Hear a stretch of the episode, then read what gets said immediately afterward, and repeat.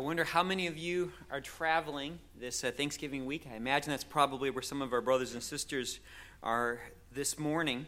If you've ever traveled with children, uh, I don't know if this only happens in America or around the world. You're used to your kids saying, Are we there yet? Right? Are we there yet? Now, maybe that's because they are bored uh, as they travel. They're just anxious to get where they're going. Maybe it's because of the amount of enthusiasm that they have to see relatives. Maybe it's because they have to use the restroom. But kids are notorious at saying, Are we there yet? They've mastered in that car ride what really, for us, is an essential quality.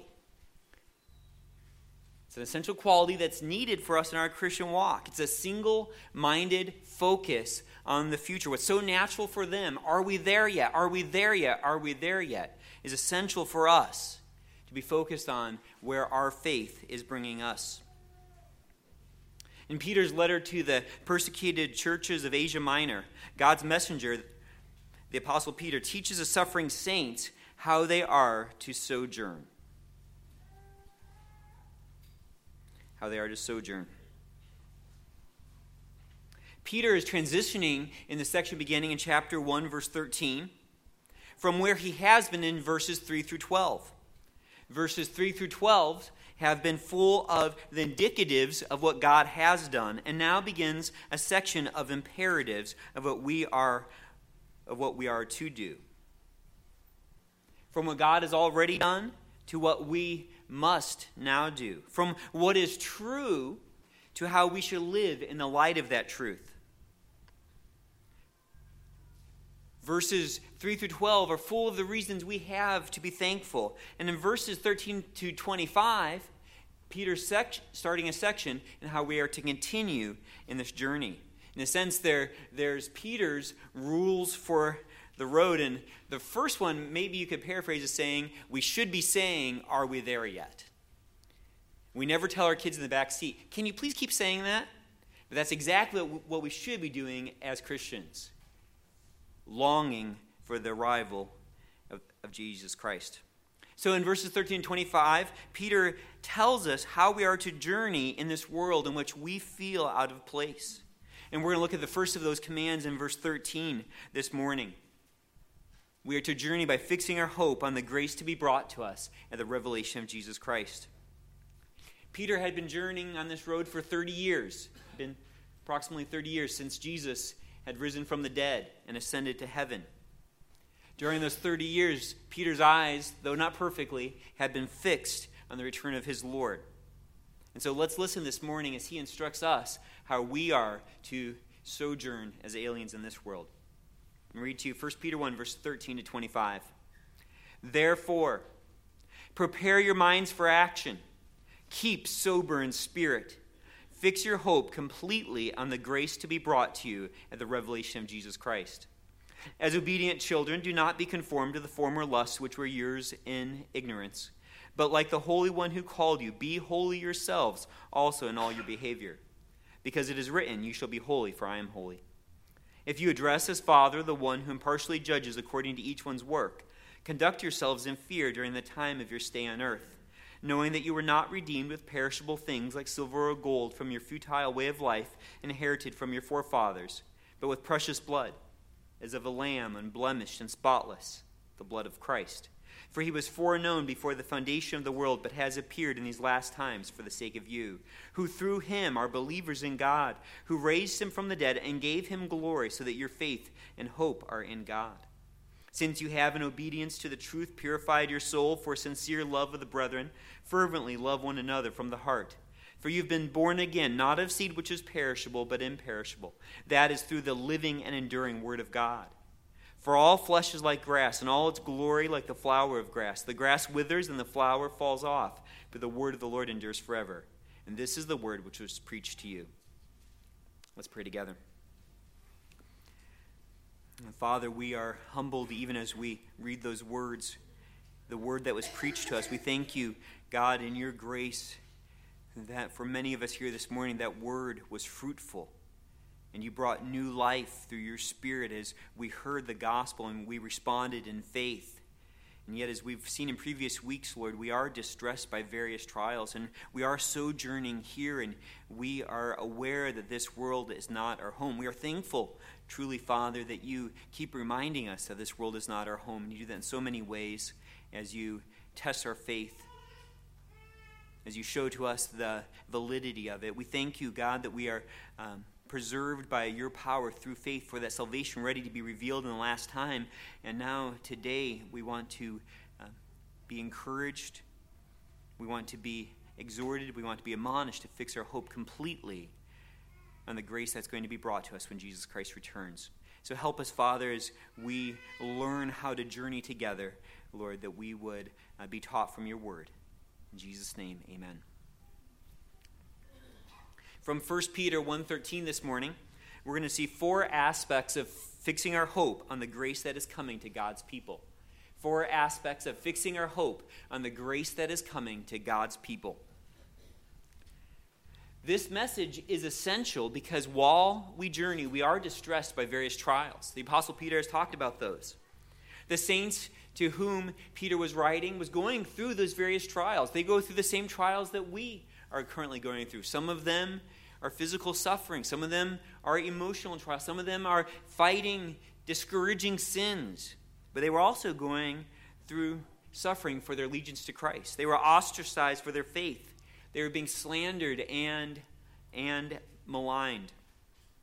So, what would continuing in faith look like for them? How were they going to persevere? And that's where Peter goes next verses 3 through 12. And we'll spend some time there, which is appropriate on this day where we're rejoicing in everything we have to be thankful for. We will look back. And you'll see in verse 13 it begins with therefore, but really I want to focus on the command first. So that is what we're going to focus on first is the command to hope. In our New American Standard Bibles, it says, fix your hope completely. Where the ESV says, set your hope fully.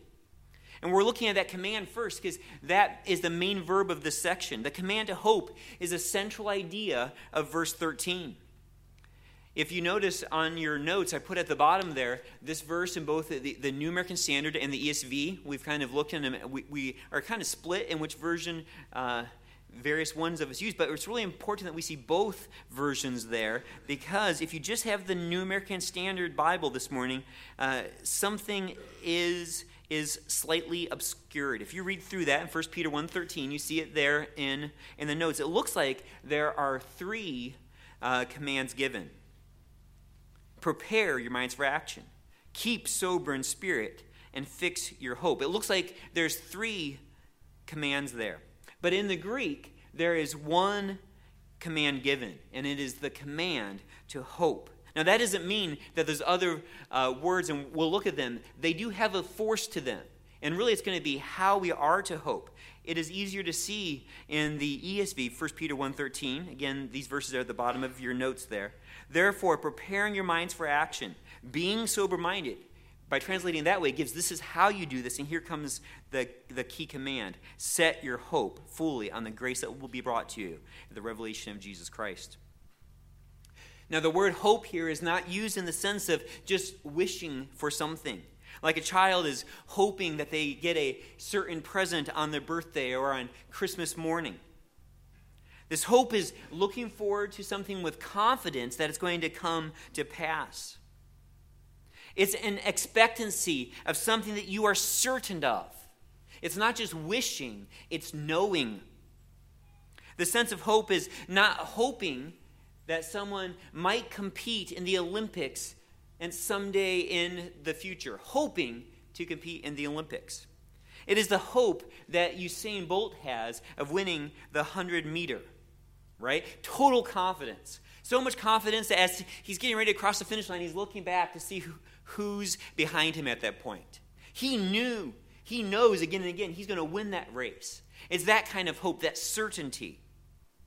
It's not like a desperate sailor who's lost at sea, hoping to someday put his foot on dry land. No, this is a sailor who knows exactly where he is and exactly where he's going. And he knows that, that coast is getting closer day by day when he's going to be reunited with his family.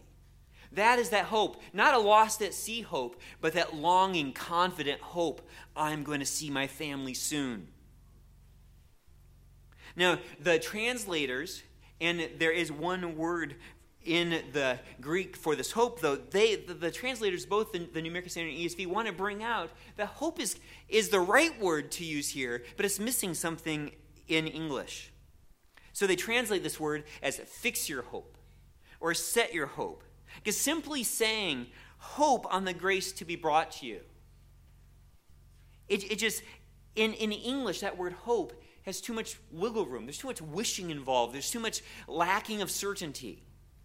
Thus, they say, fix your hope, set your hope. We could say, to anchor your hope on the grace to be brought to you, the revelation of Jesus Christ.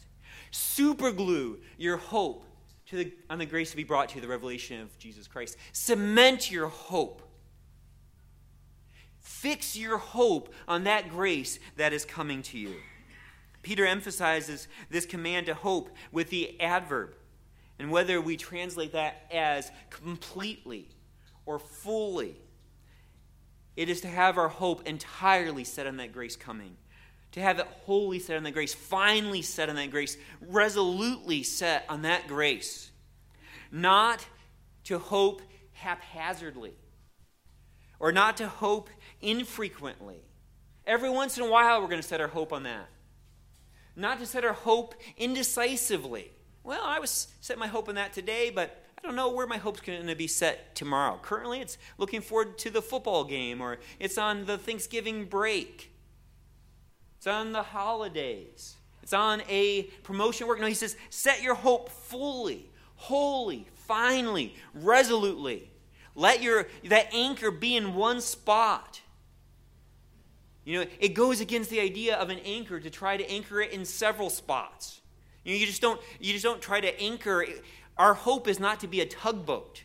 You know, like, well, let's throw a rope to this tugboat for a while, and then this tugboat, and then this tugboat, just as we get. No, it's to be anchored in the grace to be brought to us of the revelation of Jesus Christ with that singular focus.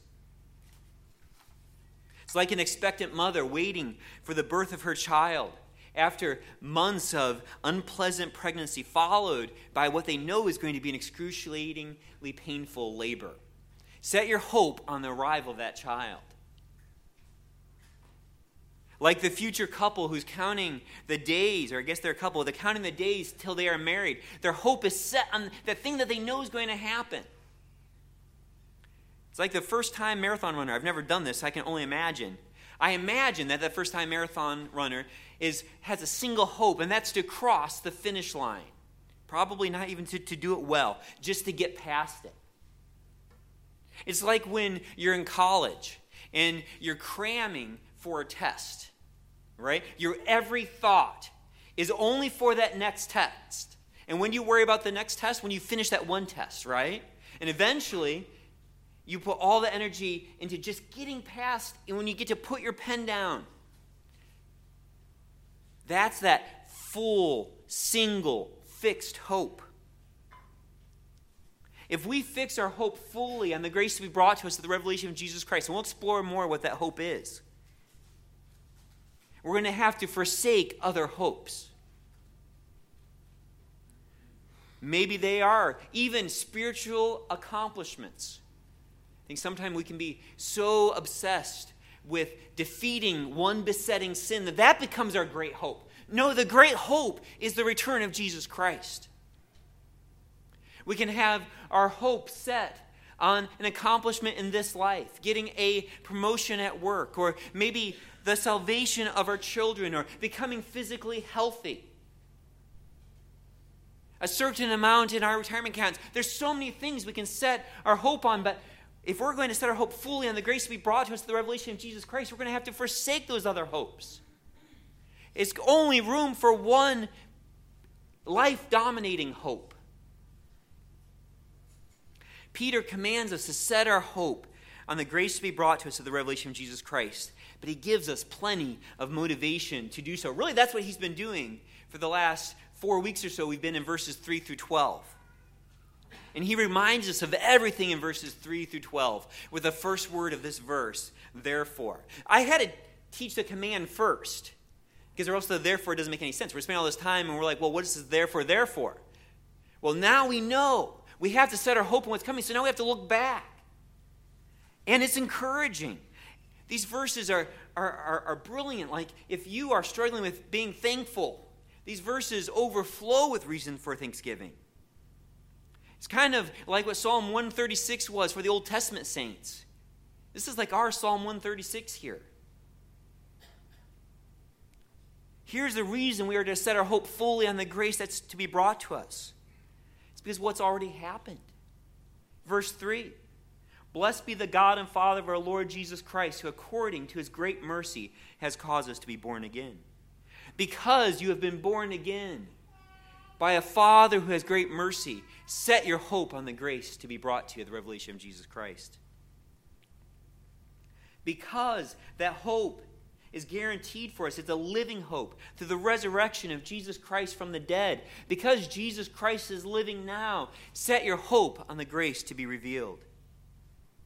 Verse 4 Because we have this inheritance which is imperishable and undefiled and will not fade away, reserved in heaven for you. Set your hope because that inheritance is unbreakable, it's undefilable, it is certain, it is coming. You have that inheritance. You're just holding on till you receive it. Because you are protected by the power of God through faith for a salvation ready to be revealed in the last time. Chapter 1, verse 5. That is why you're to set your hope. Because God is protecting you through His power, through your believing. It is because of what Peter says in verses 6 through 8 about our rejoicing, though we're going through various trials. It's because of those being distressed by various trials that we set our hope on the grace to be brought to us. Imagine what we would do if we didn't have those trials. How quickly we'd forget to set our ho- hope on that grace that's coming to us. We set our hope because we love Jesus Christ and we long to be with him. And we rejoice in him with joy inexpressible and full of glory. We rejoice in verse 9 because we're obtaining the outcome of our faith, the salvation of our souls. That salvation is coming. We set our hope because this is what the prophets longed for. And it's ours now. But the fullness of it is on its way. We set our hope because we have been blessed by God to have heard the gospel and to believe it. And this is where that faith is leading us. We set our hope because the angels are on the outside longing to experience what we get to enjoy. It's for all of these things, what has already been done for us. That we set our hope. It is guaranteed, it is certain. what motive we have there to set our hope, what reason to hope. That's what the therefore is there. Our future is guaranteed. Our inheritance is sealed in heaven. Our salvation is coming. Our Lord is returning. Our reward is with Him. Verses 3 through 12, Peter transported us to heaven where things are so certain. We travel to the future when we are with Christ. He took us on a journey in the past to see what the prophets longed for. We briefly stepped in those verses into the unseen spiritual world and saw what angels longed for. He did all of this to show us the certainty and the goodness of what we received and what we will receive so that we fix our eyes on it. It's good, it's coming. Therefore, because of all of that, Fix your hope completely on the grace to be brought to you at the revelation of Jesus Christ. But that obedience is going to require more than a, reason. It's great to have that reason. He, there's a ton of reasons there. But it's also going to require discipline. And our hope requires discipline. So that's where we're going to look next. The discipline of hope. Back to verse 13. Therefore, and again, and this is the portion in the New American Standard, it looks like he gives two commands first prepare your minds for action, keep sober in spirit. And he's going to talk here about the discipline of how hope. How are we going to set our hope fully? What's that going to take? You have two subpoints here. Hope requires mental preparation. Hope requires mental preparation prepare your minds for action. Or in ESV, shows us that this is a supporting idea. It's a parsable phrase, preparing your minds for action.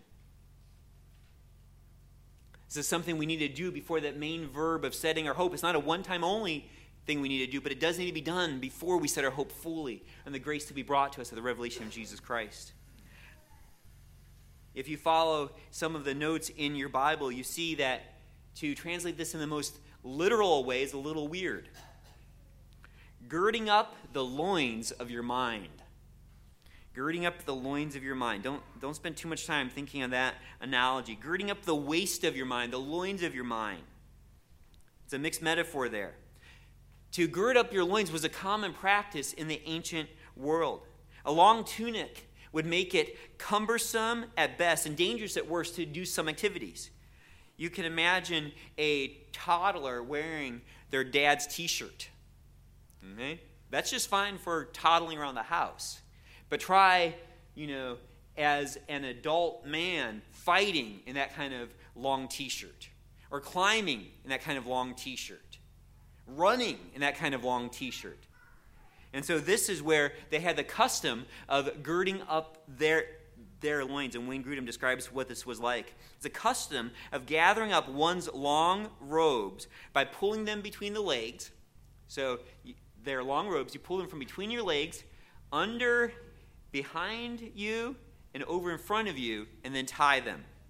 I'm not going to model that. So, custom of gathering up one's long robes by pulling them between the legs and then wrapping and tying them around the waist so as to prepare for running, fast walking, or other strenuous activity. We see this in, in the Old Testament, 1 Kings 18 to 46. The hand of the Lord was on Elijah, and he girded up his loins and outran Ahab to Jezreel. It was God who enabled him for this long run, but he still needed to gird up his loins. He needed to get that long t shirt, that long tunic, wrapped up around his waist.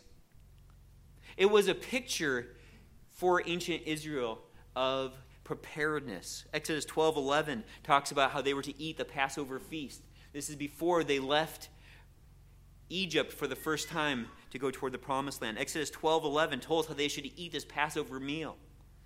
Now you shall eat it in this manner, with your loins girded, your sandals on your feet your staff in your hand, and you shall eat it in haste as the Lord's Passover.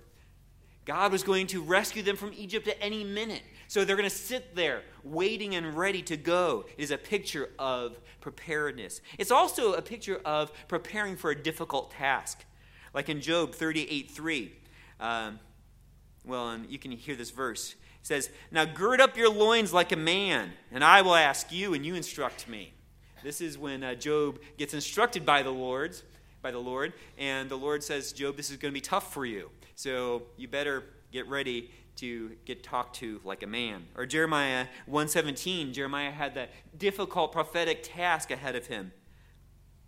God said to Jeremiah, Now gird up your loins and arise and speak to them all which I command you. Do not be dismayed before them, or I will dismay you before them. He's like, This is going to be really hard, Jeremiah. You have to be prepared. So, in, in today's language, we could say, Roll up your sleeves. Maybe put on your man pants. Put on your game face. Get your mind in the game. It's parallel as putting on your gym shorts and your sneakers and going for a run. Let nothing hinder your mind as you put it to work. Put sneakers on your mind. Put a tracksuit on your mind. Get ready to do some work here, to exert some effort. You're going to have to prepare your mind. You won't be able to be lackadaisical about fixing your hope. It will take preparedness. Other portions of Scripture talk about this same activity without using that word picture. Part of it's in Romans 12 2, about not being conformed to this world, but being transformed by the renewing of your mind, so that you may prove what the will of God is, that which is good and acceptable and perfect. Having your mind transformed. Matthew 6 33 verses 34 is another example. Seek first his kingdom and his righteousness, and all these things will be added to you. So do not worry about tomorrow, for tomorrow will care for itself. Each day has enough trouble of its own. It's a good example there of girding up the loins of your mind, of mental preparedness. What are you going to seek? Seek first his kingdom and his righteousness, and don't worry. Worrying is the opposite of this mental pre- pre- preparedness. Hebrews 12, verses 1 and 2. Me and Pastor John didn't plan this. Hebrews 12, verses 1 and 2 is another example. Therefore, since we have so great a cloud of witnesses surrounding us, let us lay also lay aside every encumbrance and the sin which so easily entangles us. Get rid of those things that are going to stop you from running, and let us run with endurance the race that is set before us, fixing our eyes on Jesus, the author and perfecter of faith, who for the joy set before him endured the cross, despising the shame, and has sat down at the right hand of the throne of God. Jesus was an example of that mental discipline, of that preparedness. He fixed his eyes on the joy set before him as he endured the cross.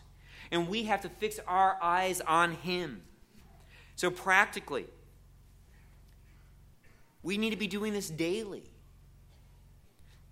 This is why we need to begin our day with prayer and meditating on God's Word. Whether you open your Bible and have a sit down quiet time or are just meditating on verses, it is that mental preparation that we need if we're going to fix our hope on the things that are above. We need to remind ourselves of the truths of the gospel if we're going to fix our eyes on the grace that is to be brought to us.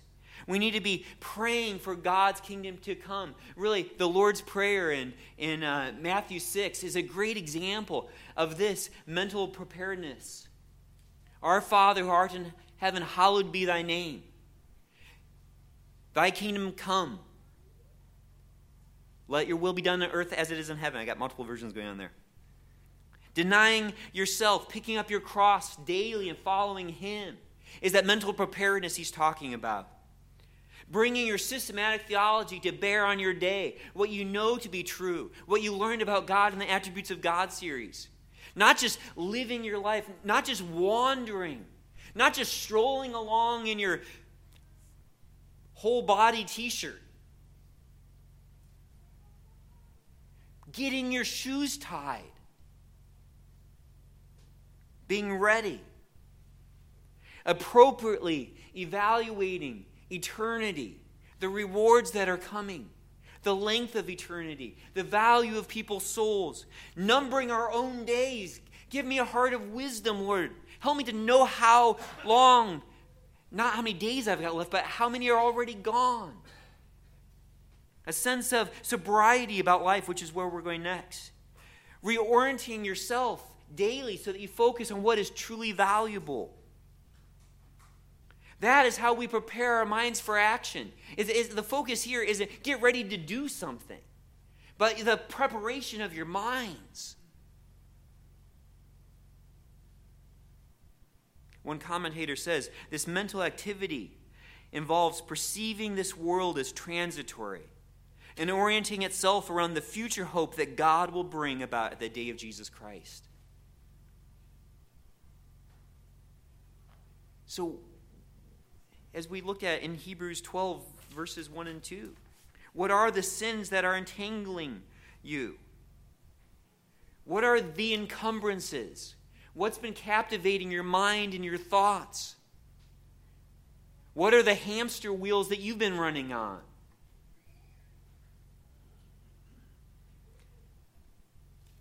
This hope is going to require mental preparation, but it also requires the discipline of mental clarity. We have to be mentally prepared, but we also have to be mentally clear. And the New American Standard says, keep sober in spirit. The ESV says, being sober minded. The word literally is the opposite of intoxication. It's used figuratively in Scripture, though. Not, not talking about drunkenness, although that would be a application of this. One lexicon describes it as the opposite of every kind of fuzziness. Whatever it is that makes your mind fuzzy, fudgy, fluffy, soft. It's being in control of one's thought processes and not to be in danger of irrational thinking. It's mentally sharp, clear headed, alert, able to focus. there's a present participle here, It means that this is something we do continuous at the same time as we set our hope, as we fix our hope on the grace to be brought to us. We have to be being sober minded. Now, al- alcohol is not the only way to let our thinking get cloudy. Wayne Grudem describes it as letting the mind wander into any other kind of mental intoxication or addiction which inhibits spiritual alertness, any laziness of mind which lulls Christians into sin through carelessness or just by default. End quote.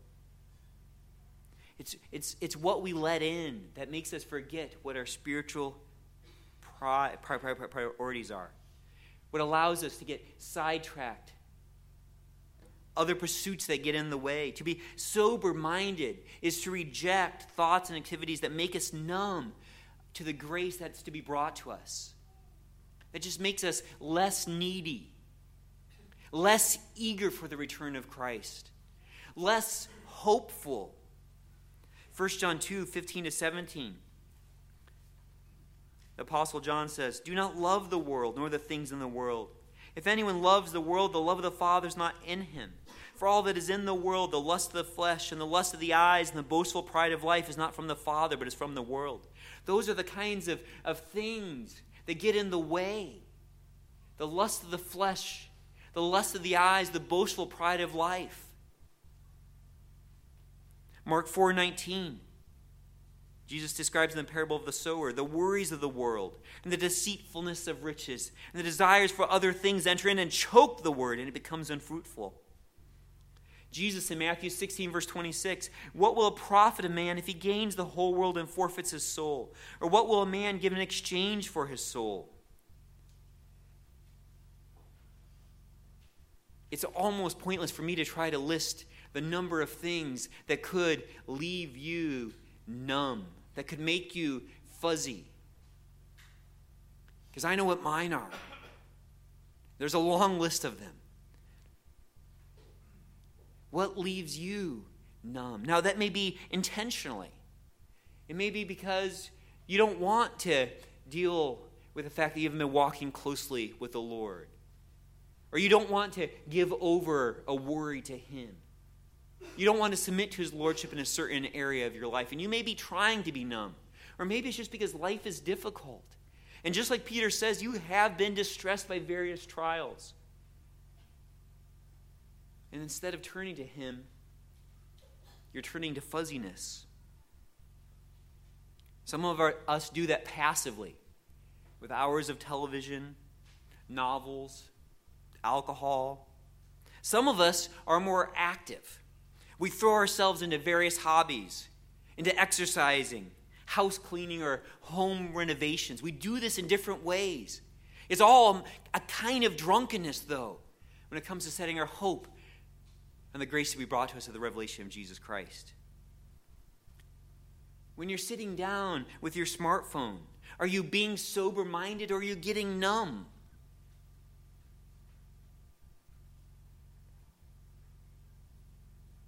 if we are going to set our hope fully, completely, wholly, resolutely on the grace to be brought to us at the revelation of Jesus Christ, we need to be sober minded. We need to have this mental clarity. We need to have this mental preparedness, this discipline of hope, so that we can focus on, and here's some more good news, on the object of our hope. The object of our hope. We've seen the command to hope, we've looked at the reason for hope. We've seen the discipline that hope requires. Now let's look at the object of our hope. And the grace to be brought to you at the revelation of Jesus Christ. Grace. He's speaking here about the future display of God's grace, the evidence of God's favor to us. Not deserved by us and not in any way dependent upon us. We know, we come this morning testifying as we take communion here in a little bit we testify that our salvation is by God's grace alone. It's by because of what Christ did on the cross and not because of any effort on our part. We affirm every time we take communion that our salvation is by God's grace. Ephesians 2 8 and 9. By grace have you been saved through faith, and that not of ourselves. It is the gift of God, not as a result of works, so that no one may boast. you have nothing to input into your salvation at all. No list of good deeds, no list of things you haven't done, no grading or comparing yourself to someone else, no justifying that you're a little bit better than the person next to you. Titus 3, verse 5 says, He saved us not on the basis of deeds which we have done in righteousness, but according to His mercy both our past salvation, what we've already experienced, that, that past tense of being saved, being saved by grace through faith, and our future salvation, the salvation that's coming to us at the arrival of Jesus Christ, is due to his grace. The grace that has been given to us, as much as the grace yet to be brought to you.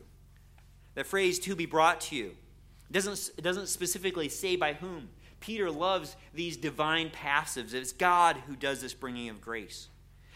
Again, it's a present participle here. It's vivid. It's appropriate to what is certainly future. This grace is being brought to you. It's on its way. That is what we set our hope on. It's not just some distant future event, a point in the future. It's being brought to you. It's kind of like, and I don't know if any of you have the Amazon app on your phone, you get a notification. Your package is nine stops away. You know, it tells you, and you, you can look and see how close it's getting. It is being brought to you. It's nine stops away. We don't know how many stops it is. So, when are we to, to receive this hope? That our grace is fully set on. Peter says, to be brought to you at the revelation of Jesus Christ. Not the first time in Peter he's used that phrase. It's when Jesus makes himself known. When the curtains are pulled back and the Son of God arrives. When the clouds are pushed aside and Jesus returns when the sun is unveiled. 1 Thessalonians 4 16 to 17 describes a portion of this unveiling. The Lord himself will descend from heaven with a shout, with the voice of the archangel, and with the trumpet of God, and the dead in Christ will rise first. And then we who are alive and remain will be caught up together with them in the clouds to meet the Lord in the air, and so we shall always be with the Lord. That is the revelation of our Lord Jesus Christ. Second Thessalonians 1 7 through 10 describes him coming to judge when the Lord Jesus will be revealed from heaven with his mighty angels in flaming fire, dealing out retribution to those who do not know God and to those who do not obey the gospel of our Lord Jesus. These will pay the penalty of eternal destruction away from the presence of the Lord and from the glory of his power when he comes to be glorified in his saints on that day, to be marveled at among all who have believed for our testimony to you was believed. And we are those who believe that testimony too. We are the ones who are going to marvel at the Son's glory. And it is both wonderful and transforming, and it is both terrifying for those who have not received grace.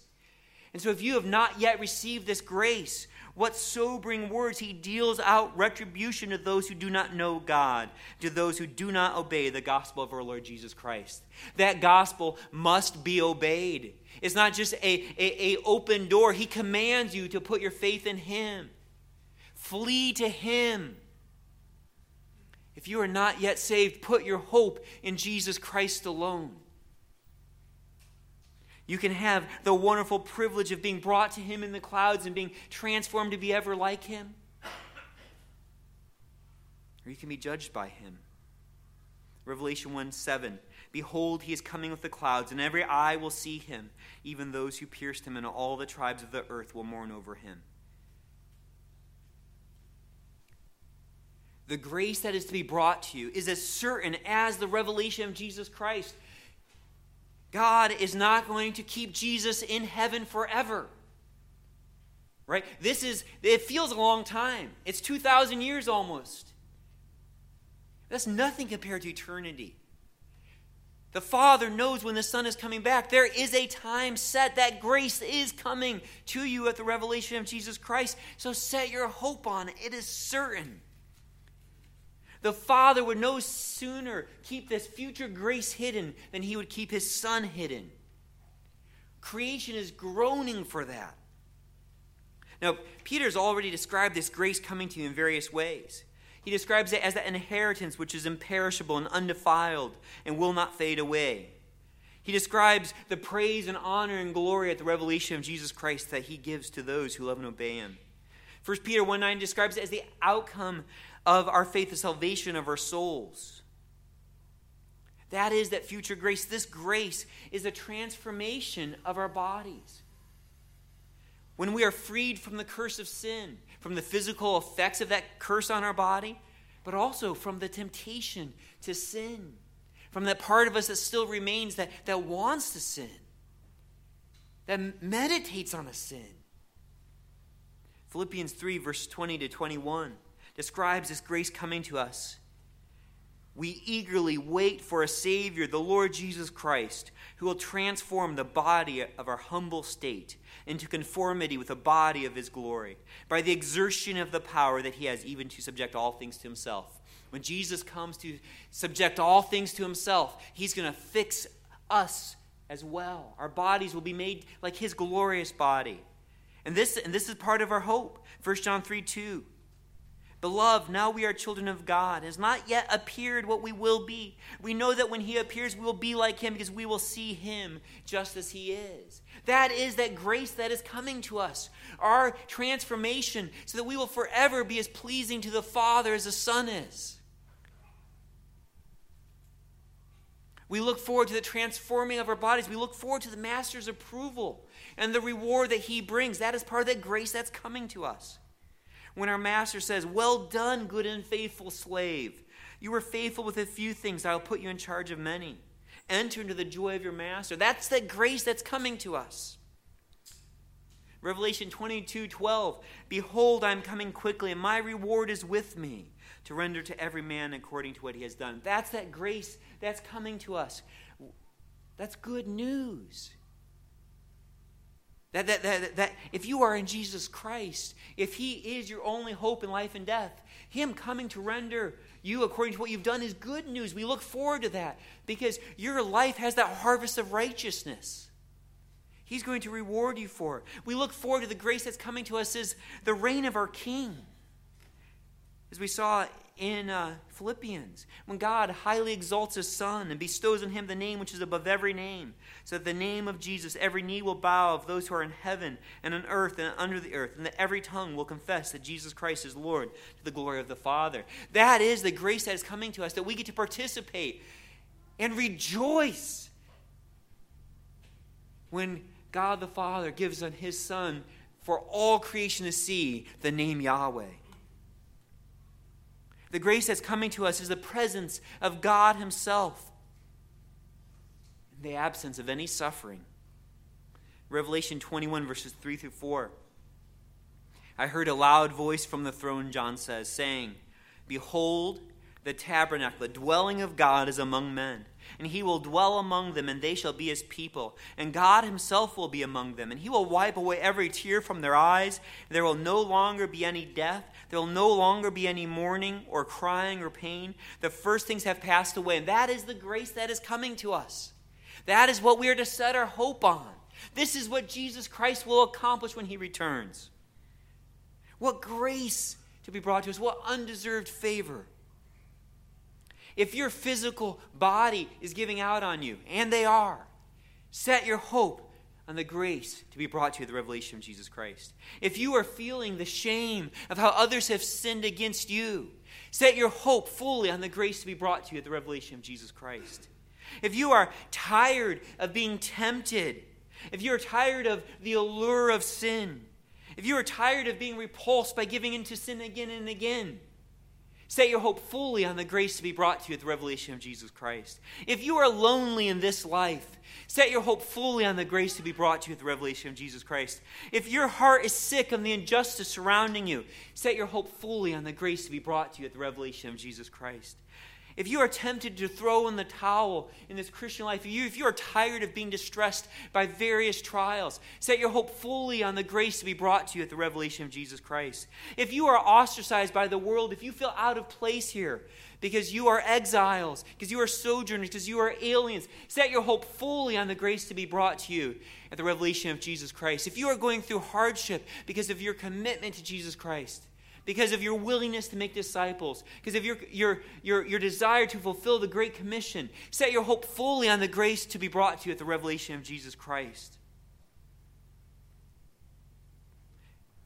What's going to take us forsaking all other hopes? We, we, we can't be distracted by all those other things, whatever those things are in your life experiences and purchases and achievements and accomplishments and dreams for your children. Not that any of those things are bad in themselves, but we can't be distracted by them. If we're going to set our hope fully on the grace to be brought to us at the revelation of Jesus Christ, we have to pull up the loins of our mind. So, what are you setting your hope on as you face trials? Because I know that you are. And I know that you are battling your sin. So, what are you setting your hope on as you fight to say no to the flesh? Is it the grace coming to you? We are not there yet. But the triumphant King, Jesus Christ, is on his way. He is coming. Let's pray.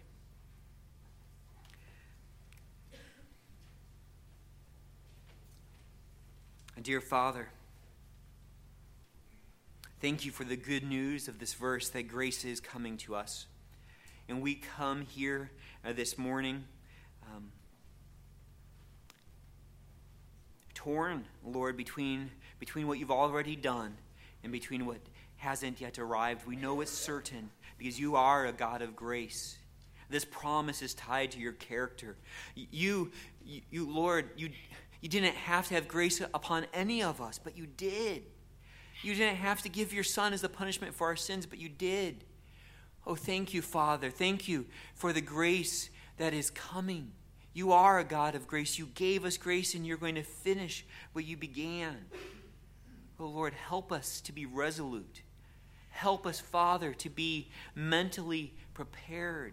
Help us to be clear headed and alert.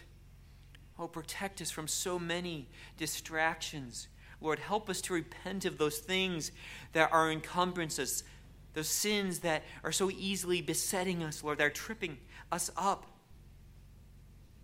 Refine our hope, Lord. Help us to be discarding and shedding off all those, all these silly little transitory passing hopes, Lord. And help us to anchor not to little passing tugboats, but to the one hope to the hope that is coming at the revelation of Jesus Christ. Our hearts call, Come, Lord Jesus, Maranatha. Oh, Father, bring your Son quickly. And yet, Lord, we thank you for your patience. We thank you, Father, for your patience towards our children.